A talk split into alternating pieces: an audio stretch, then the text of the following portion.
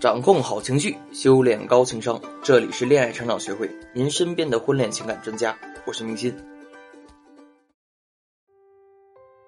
我想以下这个场景啊，大家一定不陌生啊。男生说：“我们分手吧。”女生说：“为什么呀？”男生说：“错不在你，是因为我们不合适。”女生说：“等等，什么叫我们不合适？你给我说清楚。”大家可能在影视节目或身边的朋友那儿都听过类似的对话，甚至连你自己呢也遭遇过同样的情景。分手的时候啊，总能听到各种奇葩的理由，但性格不合绝对是众多理由中出镜率最高的。所以在挑选另外一半的时候，很多人都会非常纠结一个问题：究竟如何才能找到性格合适的？是要选择一个与我们相似的人呢，还是选择一个与我们不同但能够互补的人？关于这个问题啊。某些心理学家呢，甚至给出了答案：选择相似的伴侣会让你更幸福。但真的是这样吗？我们先来看看啊，为什么你总想和相似的人谈恋爱？一朝被蛇咬，十年怕井绳儿。有很多姑娘其实并不在意客观层面的东西，而是非常注重自己的主观体验和感受。我的学员周周啊，刚将结束了长达三年的初恋，在这段感情中啊，周周觉得自己被伤得很深。而她遇到的初恋男前男友，恰好是和她不同的性格。周周向我抱怨道：“您能想象性格迥异的两个人日常的相处状态有多糟吗？”其实我和前任啊，特别像《三十而已》里面的钟小琴和陈宇这对情侣，俩人性格上啊格格不入，也没有共同语言。陈宇早餐吃中餐，小琴早餐吃西餐。小琴喜欢养猫，陈宇喜欢养鱼，宁愿四个小时和他的鱼四目相对，也不愿和小琴多说一句话。我和前任在一起的时候啊，也总是各自忙各自的事儿。虽然同住一个屋檐下，却显得亲密又疏离，好像是最熟悉的陌生人，没有交流，没有分享。最让我感到崩溃的是，我们居然连吵架都不在一个频道上。你想跟他吵吵呢，他就回避问题，用冷战来解决矛盾。我们的分手啊，是在经历了长达三个月的冷战中结束的。所以下次我说什么也要找一个相似的人来谈恋爱，谈一场轰轰烈烈的恋爱。好好感受一下甜蜜。如果我们都跟周周的想法一样，因为一次的失败经历就全盘否定了某个类型的男生，这无疑让我们的择偶资源又缩减了一半。其实失恋不可怕，怕的是你啊走入性格不合的误区。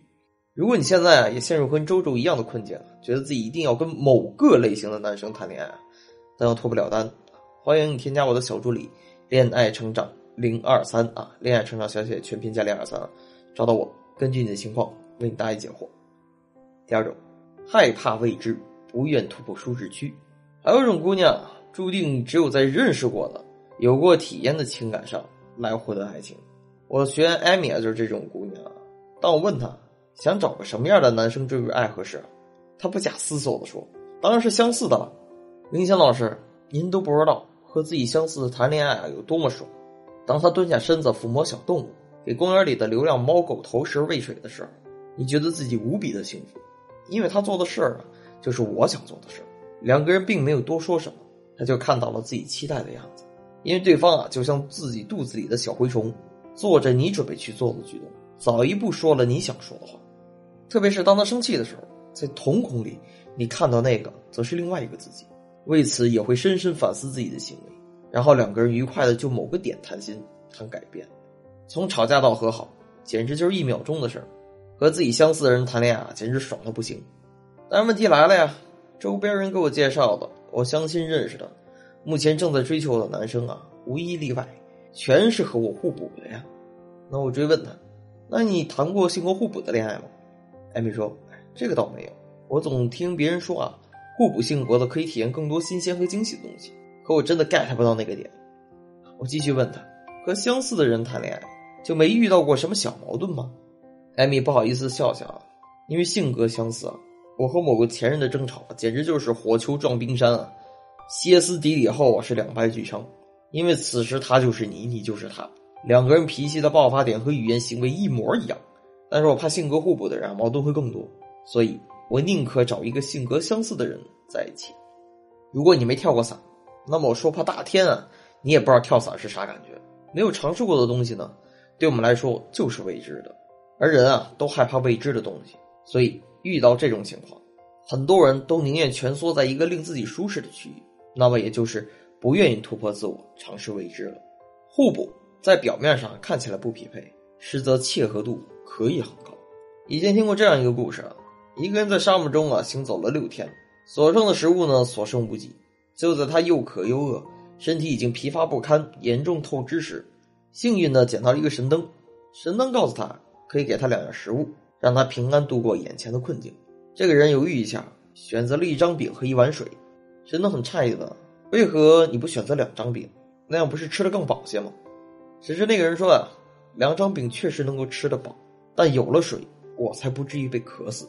最终，他靠着一张饼和一碗水走出了沙漠。其实生活中的感情啊也是如此，两个人互有差异，相得益彰，才能搭配得当，彼此契合。梁朝伟与刘嘉玲也是一对性格迥异的夫妻，他们表面看起来并没有那么的匹配。梁朝伟是典型的忧郁美男子，理想化、内向、敏感、不接地气儿；而刘嘉玲呢，则是热情圆融，一身烟火气啊，美的世俗。本以为两种极端的人啊，永远不会有交集。可他们却携手相伴三十年，鸾凤和鸣。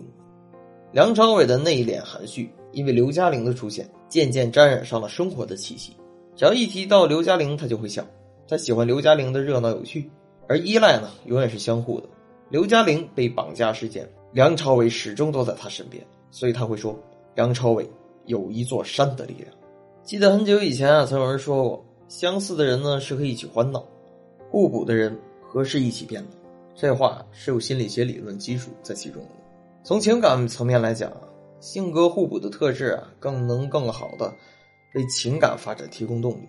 在心理学上呢，情侣间长久的吸引力啊，源自于欣赏对方的优点，而这种优点呢，常常是自己不具有的。互补进而趋同，而这种趋同的时间越长，就促进了爱情的长久。互补补充的前提啊，是彼此认同。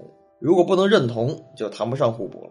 互补有利于相互配合，不至于因两人性格相似，只顾及到了事物的其中一方面，而顾及不到事物的另外一方面。所以说，互补的性格让两个人相互学习，性格越磨合越好，就像齿轮一样，契合度越好，转速就会越快。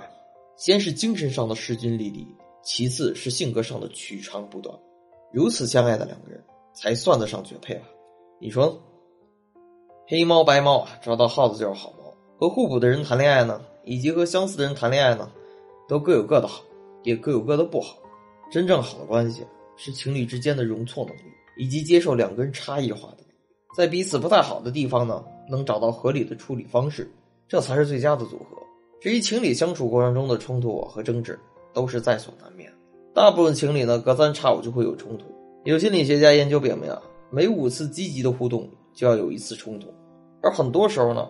男女双方彼此争吵，并导致分手的原因，也并不真的在于性格相似还是互补，而是在于两性思维的方式不同引发的冲突，却让性格成了替罪羊。